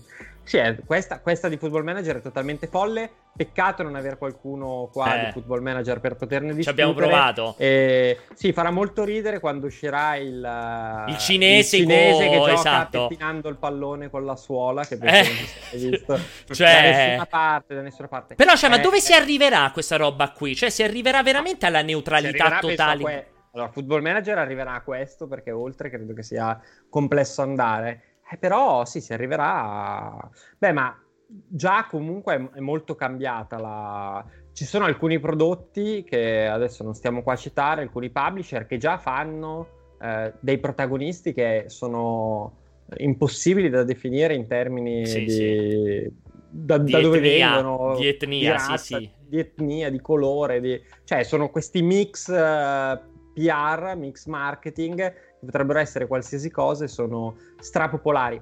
È chiaramente roba, chiaramente una roba folle, ma penso che ormai in qualsiasi caso, quando ci sono di mezzo i soldi, la direzione presa sarà sempre più questa. Quella di Football Manager è spettacolare. Sì, ma, sì. Infatti, ma infatti giusto Umbo, quando ci sono in mezzo i soldi, perché non vorrei che questa presunta rivoluzione, questo eh, presunto sbiancamento, eh, diciamo, della coscienza, anche se il termine sì, l'ho usato vol- volontariamente per eh, triggerare le persone, sia solo una facciata. E esatto. poi, ecco, quelli con mercato. i soldi rimangono tipo esatto. Eccleston, che sono in odore eh, Reich pesante. Ma infatti c'è il rischio che diventi una sorta di crociata iconoclasta contro robe che non c'entrano un cazzo e che eh, ci sono quei dolcetti americani con la, con la signora di colore che eh, prima le hanno tolto, forse prima aveva la cuffietta. Sì, Uncle, Be- Uncle Jerry. Esatto, lì, poi, le, poi le hanno no, messo gli orecchini di perle. Ma, per, eh, per ma lì siamo arrivati... Poi...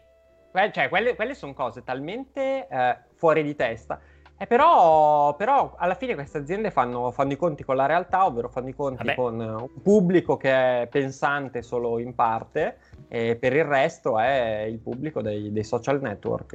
E quindi Bravo, pubblico, potrebbe non essere il pubblico della vita reale però. Bravo, social network. No, voglio aggiungere che se eh, par- eh, poi alla fine purtroppo, cioè, è che i social network permettono a tutti, per fortuna purtroppo, di, di esprimersi. Cioè, prima eh, il, il coglione random non, non sapevi dove fosse, cosa volesse dire, e oggi invece è così. Però Quindi fa comunque... anche notizia perché quando si radunavano qualche anno fa cinque animalisti davanti a un bar che non lo so, aveva la testa del procione sul muro, c'era Repubblica che ci apriva un page ed erano cinque persone, capito? Cinque probabilmente disagiati, non cinque persone animaliste che magari credono e sono convinte eh, nella battaglia. Anche perché, come si dice, se vuoi fare la battaglia contro, eh, se vuoi essere animalista fino in fondo, vai da Amadori e lo uccidi, lo rapisci eh? e aggiungo, fai la foto con la testa di Amadori. Aggiungo che, che, che nella follia. Sta incitando all'omicidio. Guarda esatto. C'è. No, aggiungo, aggiungo che nelle follie ne abbiamo su tutti i campi perché proprio su questa roba qui. De, de, de, hai detto bene dello sbiancamento. Mi piace moltissimo il concetto dello sbiancamento, Francesco. Al contrario, in questo caso abbiamo avuto le follie di Magic con la rimozione delle carte mm. razziste, la follia di Dungeons and Dragons che adesso andranno a riscrivere i manuali di Dungeons and Dragons nerf, perché, scuro, perché quella follia che come sono, come sono definiti e inquadrati gli elfi o i nani a diciamo valenze o eh, diciamo sentore di razzismo c'è il caso folle di Via col Vento che Valentina si ricorderà perfettamente Via col Vento rimosso ecco, per delle settimane poi fortunatamente riaggiunto solo col disclaimer iniziale Però ecco Via col Vento per pa, è un film degli anni 30 è forse uno di quei pochi casi in cui ci posso anche stare anche perché ma che fai lo rimuovi? lo censuri? ma che fai lo censuri? no Vai, vale, no, vale. no no no prego vale. fatevi piacevi parlare, qui, qui sono preparatissimi. No, perché in italiano, il doppiaggio in italiano, non vale. una Vale, il doppiaggio in italiano di Via col Vento ci sta lei, Mami, che parla proprio allora, così. Allora. Pierpaolo già vedi da notizie errate. Vai. Vedi, già Pierpaolo Greco non serve a un cacchio. Allora, che è vero, è vero. Purtroppo, purtroppo no, il grande, diciamoci la verità, il grande dramma dei tempi moderni è che la gente non legge una ceppa, non capisce le cose e parla a cavolo. Non è stato censurato via col vento, perché poi infatti se vogliamo ci arriviamo... Esatto, vale, non mi hai sentito? Ho detto per fortuna che via col vento l'hanno rimosso e poi sono tornati solo col disclaimer e non l'hanno censurato. Sì, non l'hanno No, perché invece eh, ci sono dei casi di esatto. censura che secondo me sono abominevoli. Esatto. Community, vale. Community, Community è ridicolo. Scraps, la cosa di Scraps Scraps, ma Scra- esatto, Scraps, brava, è follia Scraps, cioè, ma come Comunque, fai? Di, di, via col vento, no, perché molti l'hanno scritto, ah, è stato censurato, è censurato. No, semplicemente no. hanno messo un disclaimer per contestualizzare un'opera che, che tra sta. l'altro era contestata già all'epoca. Ma ci sta, il disclaimer c'è? È io lo trovo giusto, io lo trovo giusto il disclaimer. Pure quelli che dicono, eh vabbè, ma un film è nato nel 39, non sanno che il libro, il romanzo da cui è tratto Via col vento, che era del 37, praticamente è un testo fatto dal Ku Klux Klan, è razzista sì, sì. in una maniera incredibile e infatti già allora la comunità di colore, che però purtroppo non se la cagava nessuno negli anni 30, aveva protestato, non voleva che il film fosse realizzato, quindi è un film che è nato in realtà nella contestazione. Um, quindi voglio dire, è da sempre che è così. Qual è il problema lì di Via col vento? Cosa che invece secondo me non c'è assolutamente in Scraps o in Community, come diceva Francesco, è che Via col vento effettivamente ha dei problemi, perché non è che racconta semplicemente un periodo storico, che quello ci sta tutto, se no Spielberg non avrebbe dovuto fare... C'ha un punto di vista, ha un punto di vista. No, esatto, è, è che quello. praticamente fa, fa sembrare eh, che belli i tempi in cui esatto. c'era lo esatto. Gli schiavi erano felici di fare gli schiavi, ma manco per idea. E come diceva giustamente Francesco, la versione italiana è ancora peggio perché è stato fatto un doppiaggio. Sì, padrona, era proprio una cosa allucinante. allucinante eh. che in originale non c'è, c'è semplicemente no. la calata come ce l'ha Samuel Jackson, che insomma è una calata loro. Eh. Esatto, ma non è che non sa parlare. Cioè, quindi, ok, esatto. su Via col sono anche d'accordo che ci sì. sia il disclaimer. Poi invece, come dicevamo sulle molestie, da una cosa sacrosanta eh, si esagera, quindi così da una battaglia giusta ci sono denunce a cavolo e diventa un'arma, e diven- la denuncia delle donne per scaricare qualcuno è diventata come il veleno, no? Che le donne uccidevano col veleno perché questa è una cosa storica. Così c'è la censura ad minchiam, perché come diceva giustamente Francesco, in community hanno censurato un cinese, che è tra l'altro quello di Una notte da leoni, che è un geo che a me personalmente mi fa morire, lo amo. Esatto. Eh, che in realtà non è che fa una versione di colore, fa un elfo scuro, no? Sì. Non è una versione di colore, è una sì, creatura, sì. un elfo scuro. E stesso nella serie gli dicono, ah beh, ma che sta a fare? Una blackface? blackface esatto.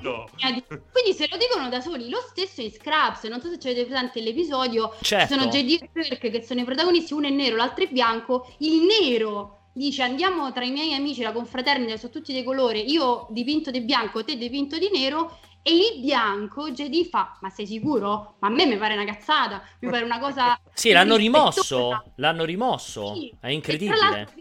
E tra l'altro finiscono, ha, per, per, capire la censura così in questo modo che non ha senso, è solo controproducente, a, a certo, all'ultimo momento Turk se ne va, lascia JD da solo che è il bianco, i, i, neri lo vedono, pensano che abbia fatto una blackface e lo buttano giù da una finestra. Quindi è lo stesso Scraps, la stessa community che ti stanno dicendo questa cosa è sbagliata, però ci possiamo ridere sopra, perché riderci sopra è anche un modo per riflettere sulle esatto. cose. Magari uno vede una cosa del genere e dice, beh, però in effetti è una cazzata, no? Sì, Se sì. tu invece fai la censura, a parte che fai una cosa orribile perché mi sembra che sta nella Germania nazista dove esatto. si bruciavano i... Fa schifo, che, fa schifo, fa schifo quella Abbiamo roba. combattuto i talebani fa schifo. Per, per trasformarci Fa schifo proprio, fa schifo esatto. proprio quella roba. E poi elimini anche una possibilità eh, di riflettere su una cosa. Qui stai facendo un danno incredibile. Sì, ma, Questo ma non no, ha proprio senso. Non ha neanche senso andare ai talebani, Francesco. Abbiamo combattuto il cattolicesimo per secoli eh, per esatto. poter essere liberi di esprimerci in determinati modi. Non bisogna neanche uscire da casa nostra su questa cosa cioè, qui. Gli unici che si sono salvati sono ormai gli stand-up comedian tipo Dave Chappelle, sì, ma, sì. anche bianchi che si permettono di scrivere. Loro pure dici stanno Secondo me sarà cortissima. Ma ormai è impossibile. Ma come ti puoi più permettere di fare battute ormai su quella roba cioè, lì? Guy che, che forse ancora che rischia in un attimo. Volevano cambiare, ho sentito pure il doppiaggio di un paio di serie di cartoni animati. Sentivo l'altra volta con, la t- con Kristen Bell che non, potrà più do- non vorrà più doppiare lei. Cioè, ma siamo veramente, per me siamo al paradosso okay. del mondo. Scusate, cioè, voglio citare questa be- bellissima battuta in community dove ci sta uh, Abed No, ci sta il tizio. Deve far ridere, no? Francesco, perché altrimenti sembrano le barzellette quelle raccontate male. È proprio un modo no, brutto per salutare Valentina. Il protagonista nero, che è poi Gambino, Childish Gambino, che ha scritto. Che mito. Eh, eh, che ha fatto anche la canzone sul razzismo. E stava sempre sta... il solo. Esatto, eh, brava. È Lando Carlizian giovine. E poi ci sta lei, la bionda che ha fatto anche il bellissimo Love. E, e, e, lui guardandoli seduti uno accanto all'altro dice: Non avrei mai pensato di vedere Michael Jackson prima e dopo nello stesso momento. È molto bello.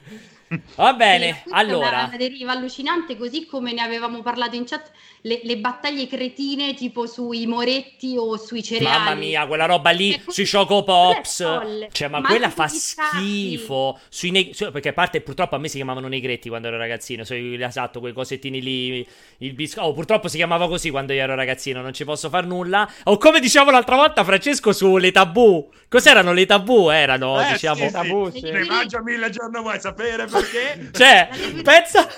Pensa oggi quella pubblicità lì sarebbe una roba proprio da, cioè, non lo so, in galera. Però vi rendete conto quanto svilisce anche la battaglia per le cose serie questo? Sì, esatto. Perché una roba Diventa imbarazzante è come, come battersi per l'uguaglianza di diritti, che poi sono diritti umani, siamo tutti esseri umani ci metti in mezzo la scimmia Sta dei roba, cereali o sì, ma come fai? Ma cioè... quanto devi Mi essere razzista da morire, guarda. quanto devi essere razzista per vedere un nero nella scimmia dei giochi dei cioè, esatto, cioè, ma quanto devi essere veramente Sei proprio una cioè, merda. Esatto, ti giuro c'è la scimmietta. Francesco, Francesco, ti giuro su ti giuro su qualsiasi cosa che ho pensato la stessa roba, ma quanto devi essere malato mentale per vedere l'uomo di colore nella scimmia dei Choco Pops? Devi essere veramente per me devi essere internato. Merda, devi essere internato. Cioè, per me vedi, vedi, l'uomo di colore anche nei semafori a quel punto. Perché se lo vedi nella scimmietta dei Choco Pops, lo vedi ovunque. Eh, quella roba lì per me è imbarazzante. Vabbè, Vale, io ne approfitto. Siamo andati lunghissimi e ti ringrazio moltissimo per aver eh, risposto a dovere con i tuoi cazzotti.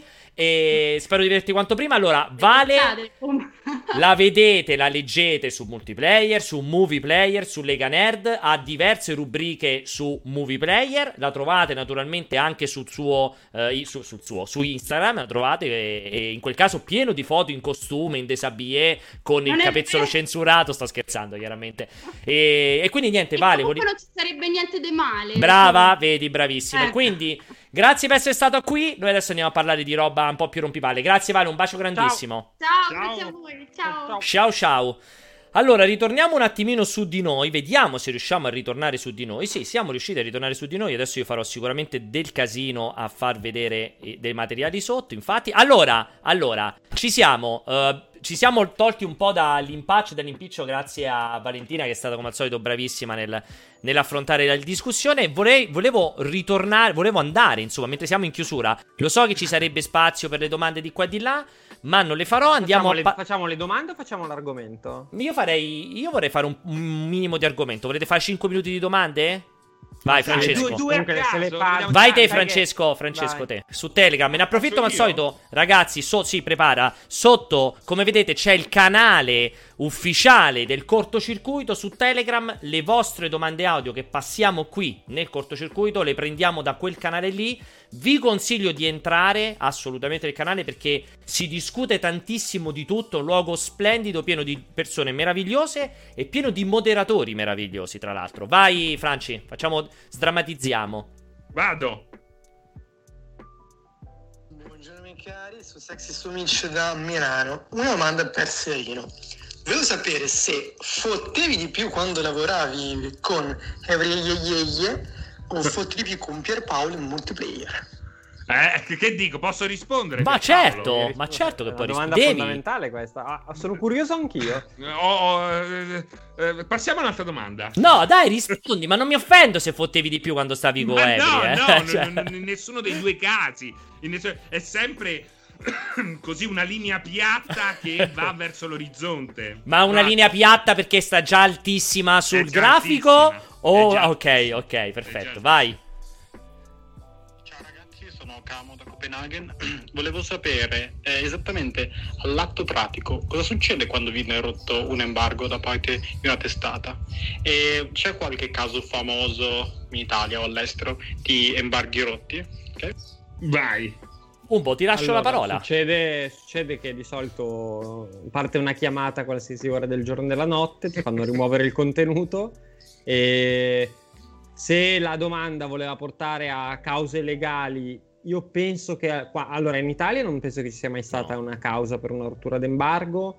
Pure all'estero, onestamente, non mi ricordo. No, di... forse qualcosa noi... Nintendo, forse qualcosa Ubisoft aveva provato, forse con Kotaku. Forse... Secondo me c'è stato qualche caso. Nintendo con degli spagnoli, lo sai. Noi siamo, noi siamo arrivati, senza citare i nomi, a, alle carte. Sì. Eh, tanti anni fa siamo arrivati quasi ad avere. No, abbiamo carte. anche chiuso dei rapporti perché dipende dalla gravità della rottura dell'embargo. Per esempio, noi non, non diremo mai di cosa è. C'è stato un gioco che poi non abbiamo più potuto coprire a causa di un embargo che poi in realtà neanche avevamo rotto, però vabbè non affrontiamo. E quindi, quindi, può succedere un po' di tutto che va da una chiamata fino a conseguenze un pochino, un pochino più gravi. Eh, però negli ultimi tempi si stanno irrigidendo ancora Molto. di più, quindi, quindi, bisogna stare sempre più attenti su queste cose. Moltissimo, confermo. Comunque... L'NDA, per sp- rispondere in chat, sì, l'NDA è differente dall'embargo. L'NDA è il Not Disclosure Agreement, che è un contratto che solitamente chi vede il gioco prima o chi riceve il codice prima firma, in cui c'è scritto per l'appunto la data dell'embargo le date dell'embargo in cui, da quando puoi iniziare a parlare di quello che hai visto,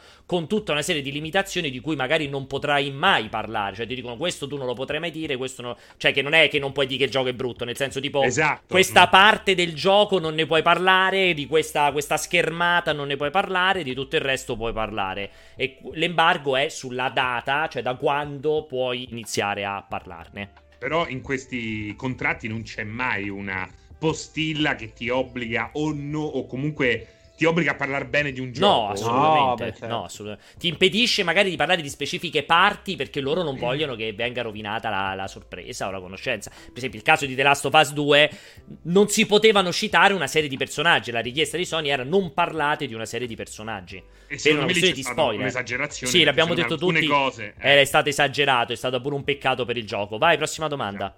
Vado, eh. Allora. Gianluca da Rimini, vi chiedo come vi regolate di solito per l'assegnazione delle recensioni? Ma come A seconda mai? del genere del gioco c'è una figura di riferimento o è più semplicemente basato sul carico di lavoro del redattore o della redattrice? Gianluca Narini? Che strano, queste domande tutte da un po'. sono strane, no? Perché. Eh, domande molto tecniche, molto precise. Vai, Umbo, vai.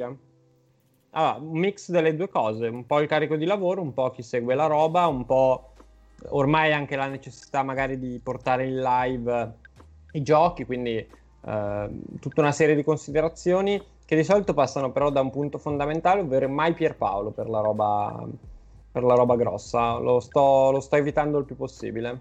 Confermo. E lui se ne lamenta. E lui se ne lamenta. Confermo assolutamente. Poi... No, no, un mix, però a parte di scherzi, un mix, un mix delle due cose. L'ideale ovviamente è sempre avere qualcuno di molto capace in quel genere però ormai ci sono, soprattutto i AAA, sono talmente malleabili, hanno talmente poca necessità poi di una specializzazione fondamentalmente che entrano in gioco magari anche altri discorsi.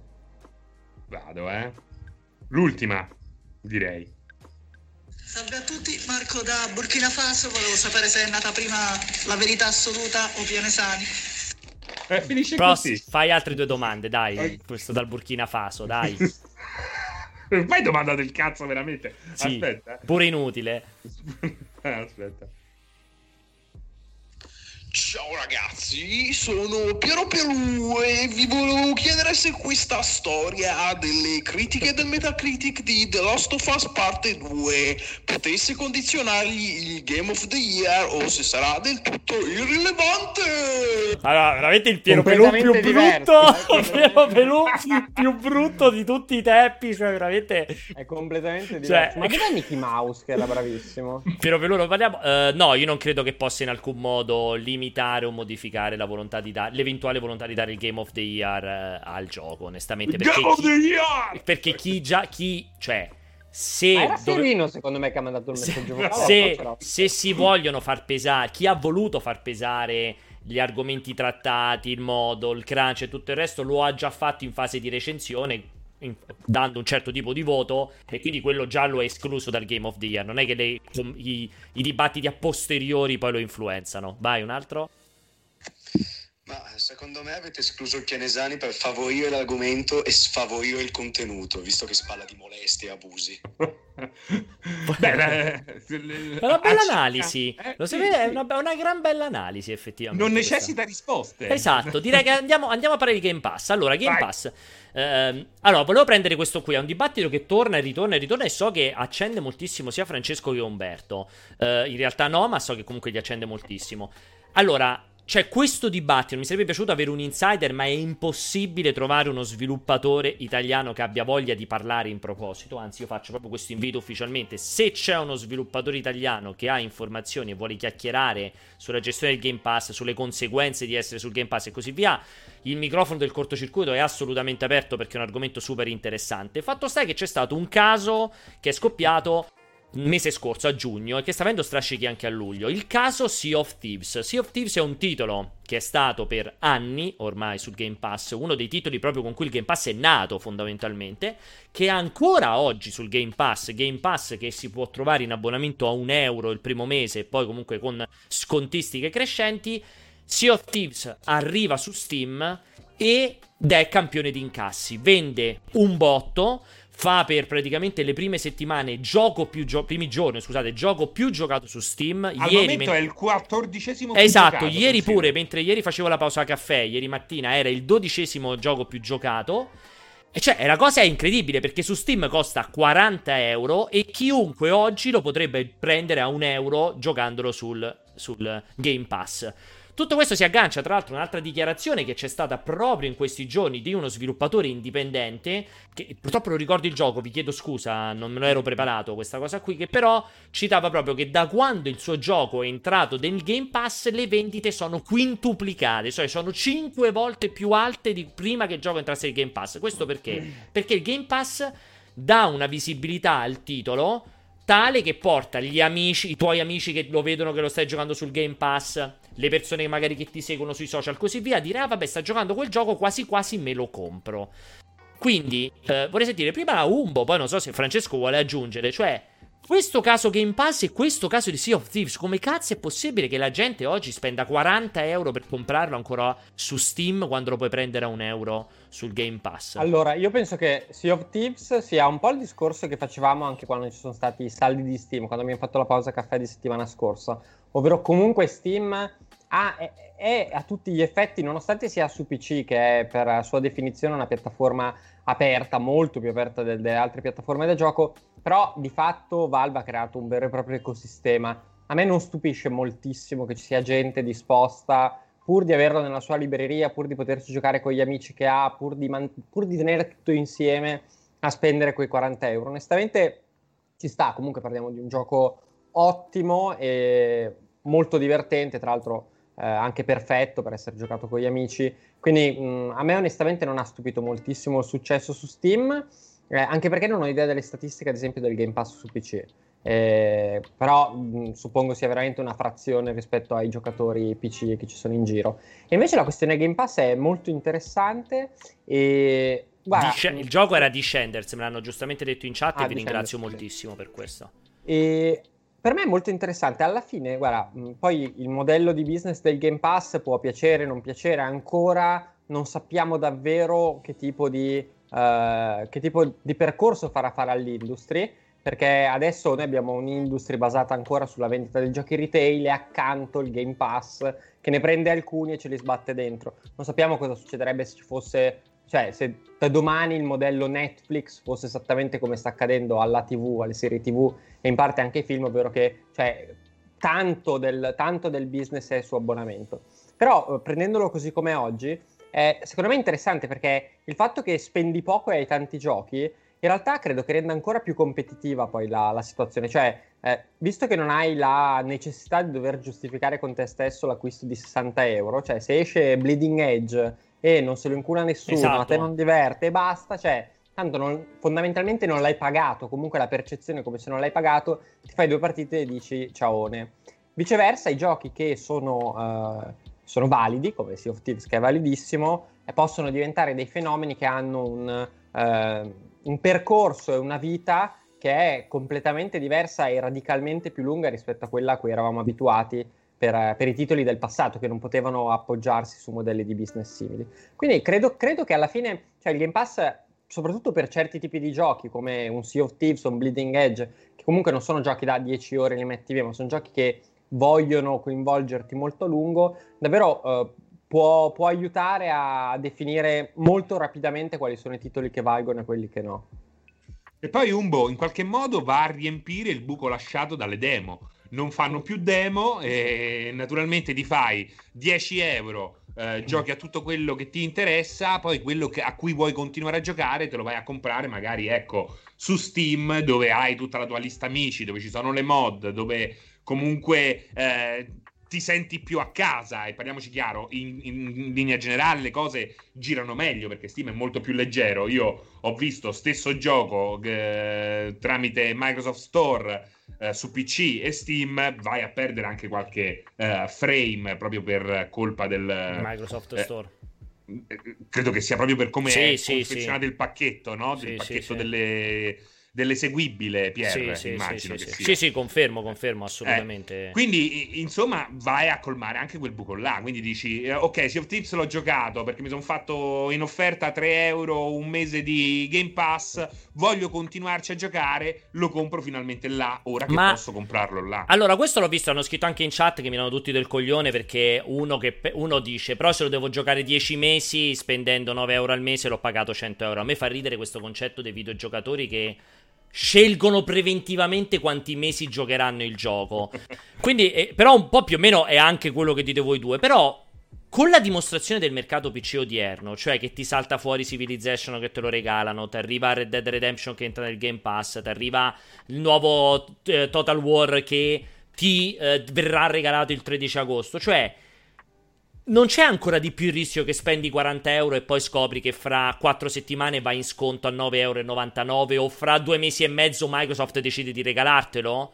Per rispondere a tutta quella gente intelligente che sta in chat che dice: eh, ma siccome lo gioco per 12 mesi è meglio che spendere 10, 8 euro al mese. Dico, però comprarlo oggi non è comunque, sei comunque un coglione perché magari fra un mese, quando è finito il Game Pass, lo trovi in sconto nei saldi estivi?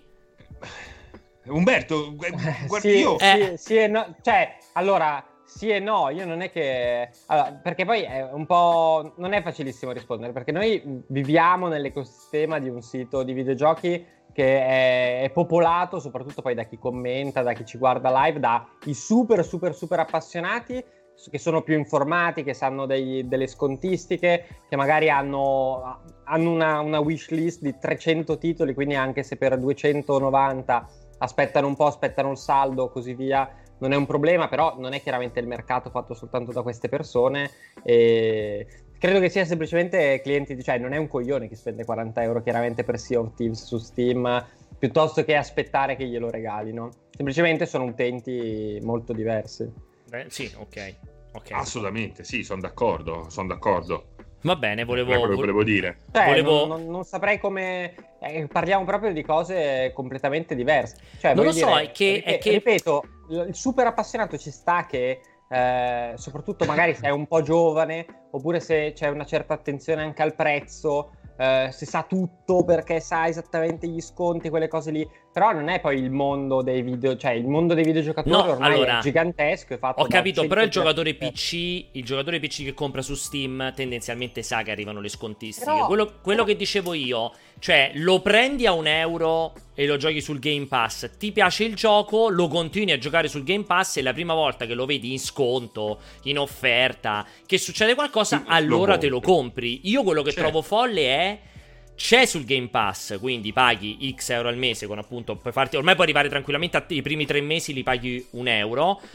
Se, cioè, cioè, comprarselo a prezzo pieno su Steam quando sai che su Steam ogni due settimane qualcosa va in sconto. Però, però se, anche, se anche tu, se, cioè, che siamo tutti troppo documentati, cioè se tu sei, tu sei Pierpaolo Greco che fa un altro lavoro, che quindi ha il suo reddito e ha quasi 40 anni e per cui 40 euro non sono un tipo di spesa per cui ci sta a pensare e gioca su Steam, cioè non è che ormai il, il gioco su PC è una roba da impallinati. Semplicemente cioè, tu ti connetti una sera, è uscito, è uscito Sea of Thieves, c'è cioè la chat dei tuoi amici che dice oh è uscito Sea of Thieves, lo giochiamo. Parlano cioè, tutti come degli idioti. Eh? Parlano, spendere... tutti, parlano tutti come degli idioti. no, però preferisci, è giusta questa cosa qua, preferisci spendere 40 euro piuttosto che attivare un abbonamento che comunque eh tu non sì. hai tempo, non vuoi giocare a 100 cose, vuoi giocare per 5 sere con i tuoi amici a far sì, cazzone esatto. pirata. Cioè, alla fine dicevo, sono 40 euro, non mi cambiano un cazzo. Eh, esatto. Anziché giocare la solita roba. Mh, mm, non lo so, eh, per me, io credo, credo, che alla fine sia così la ragione di questa roba. Mm-hmm. chiaramente tu dici, cioè, tu hai 100 giochi che devi giocare eh, indietro, ne esce uno nuovo che non è il tuo gioco della vita, dici lo aspetto in saldo. Però siete proprio clienti diversi. E poi parliamoci chiaro, l'attesa e l'importanza del day one o comunque della, della finestra di lancio di un titolo importante ormai già se la sono bruciata da, eh, soli, sì. le, da sole le ah. software house. Sì, sì. Eh, secondo me il caso peggiore è stato quello di Bethesda che soprattutto con la roba arcane eh, praticamente si è bruciata eh, da sola le eventuali vendite perché nel momento in cui mi vai a dimezzare il prezzo di tutta una serie di titoli consecutivi a distanza di un mese e poco più, ma valli poi, torna poi a convincerli a pagare 70 euro, 60 euro per, eh, e non aspettare un mese. Sì, eh, sì, n- sono n- son d'accordo, sono d'accordo. Non e... indietro. Sì, sì, e tra l'altro non solo Bethesda, ci sono stati anche dei casi incredibili in Electronic Arts, mi ricordo, secondo me Full Titanfall o Need for Speed che praticamente uscì tipo tre giorni prima del Black Friday e poi il Black Friday andò già in sconto. Mo non mi ricordo eh. qual era stato, che fu un caso veramente limite e, e, e completamente ridicolo che ti distrugge completamente Anche perché questa roba qui, cioè noi proveniamo da anni in cui i publisher vedevano al day one come l'unica, quasi fosse ah, l'unica ah, certo, fonte sì. di reddito. Di reddito. Sì. Cioè tutte le vendite post day one nemmeno le contavano. Oggi quel, que, quella data così importante l'hanno bruciata, se la sono distrutta da sole e quindi devono comunque ripensare in qualche modo ehm, quello che è il ciclo vitale di un titolo. Sì, prima, come dice, come dice Fra, prima la, la vita di, di, un titolo era, quella, era la, la vita dello scaffale, eh, era la vita dello scaffale di una settimana, poi in base a quando uscivi, anche perché eh, poi scadevi subito, cioè c'era sì. subito il nuovo titolo che ti andava a prendere il posto su, al GameStop o nell'altro negozio di videogiochi.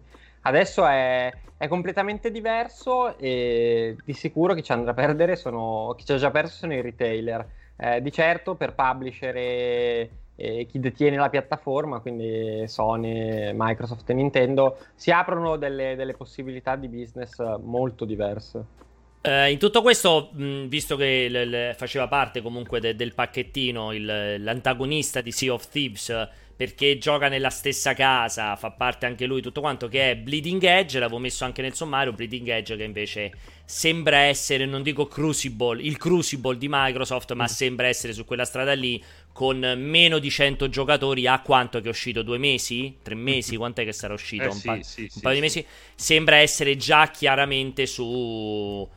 Cioè, sull'orlo del baratro, credo sia molto complesso risollevarlo. Quello. Comunque, fatevi dire da chi segue Sea of Thieves, eh, non dico assiduamente, ma comunque da molto vicino, che la, pre- la, preparazione al lancio su Steam è stata pazzesca. Eh, sì. Hanno aggiunto tutta una serie di meccaniche, di aiuti, di tutorial eh, proprio in tempo. Come se eh, proprio in tempo e per l'occasione dell'uscita su Steam, come se, se si stessero pe- eh, prepara- se si fossero pre- preparati al Grand Soirée, cioè al, a- come se fossero dei debuttanti quando poi debuttanti non sono, perché il gioco è uscito da ormai tre anni, eh sì, due anni, anni, e mezzo. Sì, due anni e mezzo, sì. Eh. Comunque Ma Bleeding Edge... È, fra, è il miglior gioco di Rare? Non è il miglior gioco di Rare, probabilmente è, su questo. Beh, di... no, beh aspetta. Ah, domanda, di sicuro, volevo... per, per, me del decennio, una... per me del decennio, non di Rare, sì. ma del decennio, assolutamente. Da Viva Pignata, secondo me è la cosa migliore che hanno sì, fatto dopo, dopo Viva, Viva Pignata. Pignata. Sono d'accordo con Francesco assolutamente da questo punto Anche di vista. Anche se visto che lo hanno fatto, non possiamo nascondere la testa sotto la sabbia, ma eh, quello che sono riusciti a fare con il primo Kinect Sport non va sottovalutato, e sì, nemmeno con gli avatar. No. Sì, è un'altra cosa. Eh, vabbè, esatto. esatto. Proprio pesantemente un'altra cosa da questo e comunque rispetto a quello che dicono molti che eh, liquidano il gioco abbastanza velocemente, sbagliando a mio parere, è un gioco assolutamente in linea con la storia Rare. In che senso? Molti dicono non è classico, Rare faceva altri giochi, aveva un'altra originalità, aveva un altro coraggio. In realtà è un gioco che ha originalità, ha coraggio da vendere e rispecchia in questo modo, ma non solo quelli che sono tutti i pillars che hanno di fatto ah, creato okay. uh, la Rare che tutti abbiamo amato, che poi comunque aveva anche rotto il cazzo perché Star Fox Adventure piaceva veramente a Comunque stavo a, guardando eh, Viva Pignata è Viva Pignata è del 2006, quindi vale la dichiarazione del decennio. È il gioco più bello di Rare, Rare del, del, decennio, perché era del 2006 quello, quindi potremmo dire anche quasi del quindicennio. Ci manca poco. E ehm, detta questa cosa qui, fai l'ultimissimo round-up di 5 domande velocissime e chiudiamo.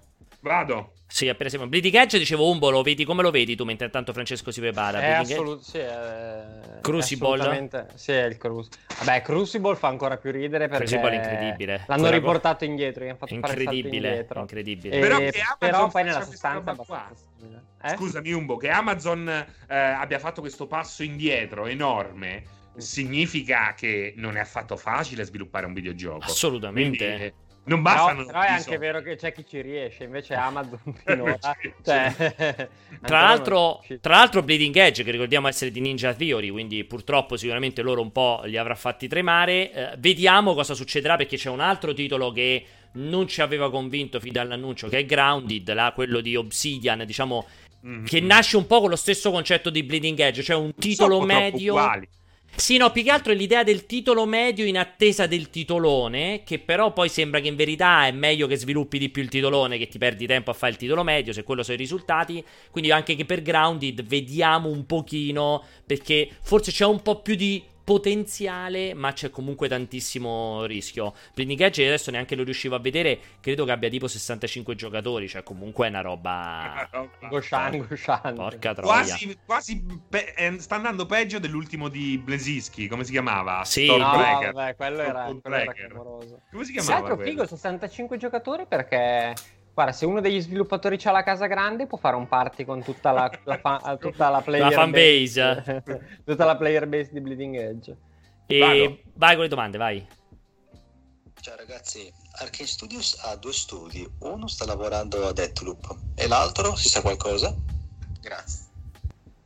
A cosa sta lavorando l'altro studio di Arkane? Non ne ho la più pallida idea, non si sa in modo specifico, probabilmente saranno in pre-produzione, sarà un team, un team più piccolo. Escluderei Dishonored 3, Prey 2, questa roba qui che tanto vorreste, ma che credo nessuno sia disposto a finanziare. Vado. Buonasera ragazzi, Luigi dal Jet. Ma la situazione dell'Epic Store che ha tolto, che ha tolto Conan dalla, dai, dai giochi gratis, com'è sta cosa? Io non so di che cosa parla e poi non, non sta più sul jet e ha uno strano ticchettio. Secondo che... me è diventato un artificiere. e sta sotto qualche grattacielo americano a Non lo so, mi, mi, mi, stupisce che ci sia qualcuno che si è accorto che è stato tolto Conan dai giochi gratuiti, onestamente. Ma Conan quale? Conan quello lì Exile, Age of, Age of Conan o Conan Exile? Vabbè, no, sì, che è quello. Conan non esiste più solo Esatto, che è Conan Exiles o Conan Chop Chop che mi ricordo che era stato rimandato quell'altro. Si chiama così Conan Chop Chop. Lo sai, ci ha giocato Chop Chop. È uscito a luglio. Ah no, esce a luglio adesso forse. Chop Chop non è stato rimandato in autunno Conan Chop Chop. Mi ricordo che era stato rimandato, eh, secondo no, comunque me. Eh. Exile, Chop Chop non era male, eh. Io l'ho giocato l'altro anno. Secondo me Conan Chop Chop è slittato, secondo me. Quindi parleranno di Conan Exiles. Mi dispiace sì. sia stato... Umbo, tu come stai facendo questi weekend che l'hanno tolto dai giochi gratis? eh, sono, sono tornato a uscire. No, non, non lo so, immagino anche io ho letto brevissimissimamente la la questione. E e ti è interessata cercando... moltissimo, vedo. Tra no, mi interessava moltissimo. Ora vi trovo quando esce Conan Chop Chop. E mh, mm, boh, ci avranno scazzato a livello di diritti. Però ti posso dire che una press release di sette giorni fa dice Conan Chop Chop released moved. Eh, vedi? The Roguelite Party Game Conan Chop Non c'era più l'uscita. For, Loro for release in, prima, allora, prima era il secondo, la, il secondo trimestre del 2020. E poi ma non c'è più, giusto? Adesso è stato diventato 2020. Ancora nel, nel 2020, esatto. Eh, te l'ho detto, eh, è stato rimandato. Quando lo vedi capisci che comunque Perché? Ci, che ci siano delle complessità dietro che, che O magari lo hanno rimandato in conseguenza di Conan Exiles rimosso dall'Epic Game Store. Hanno detto rimandiamo anche quest'altro.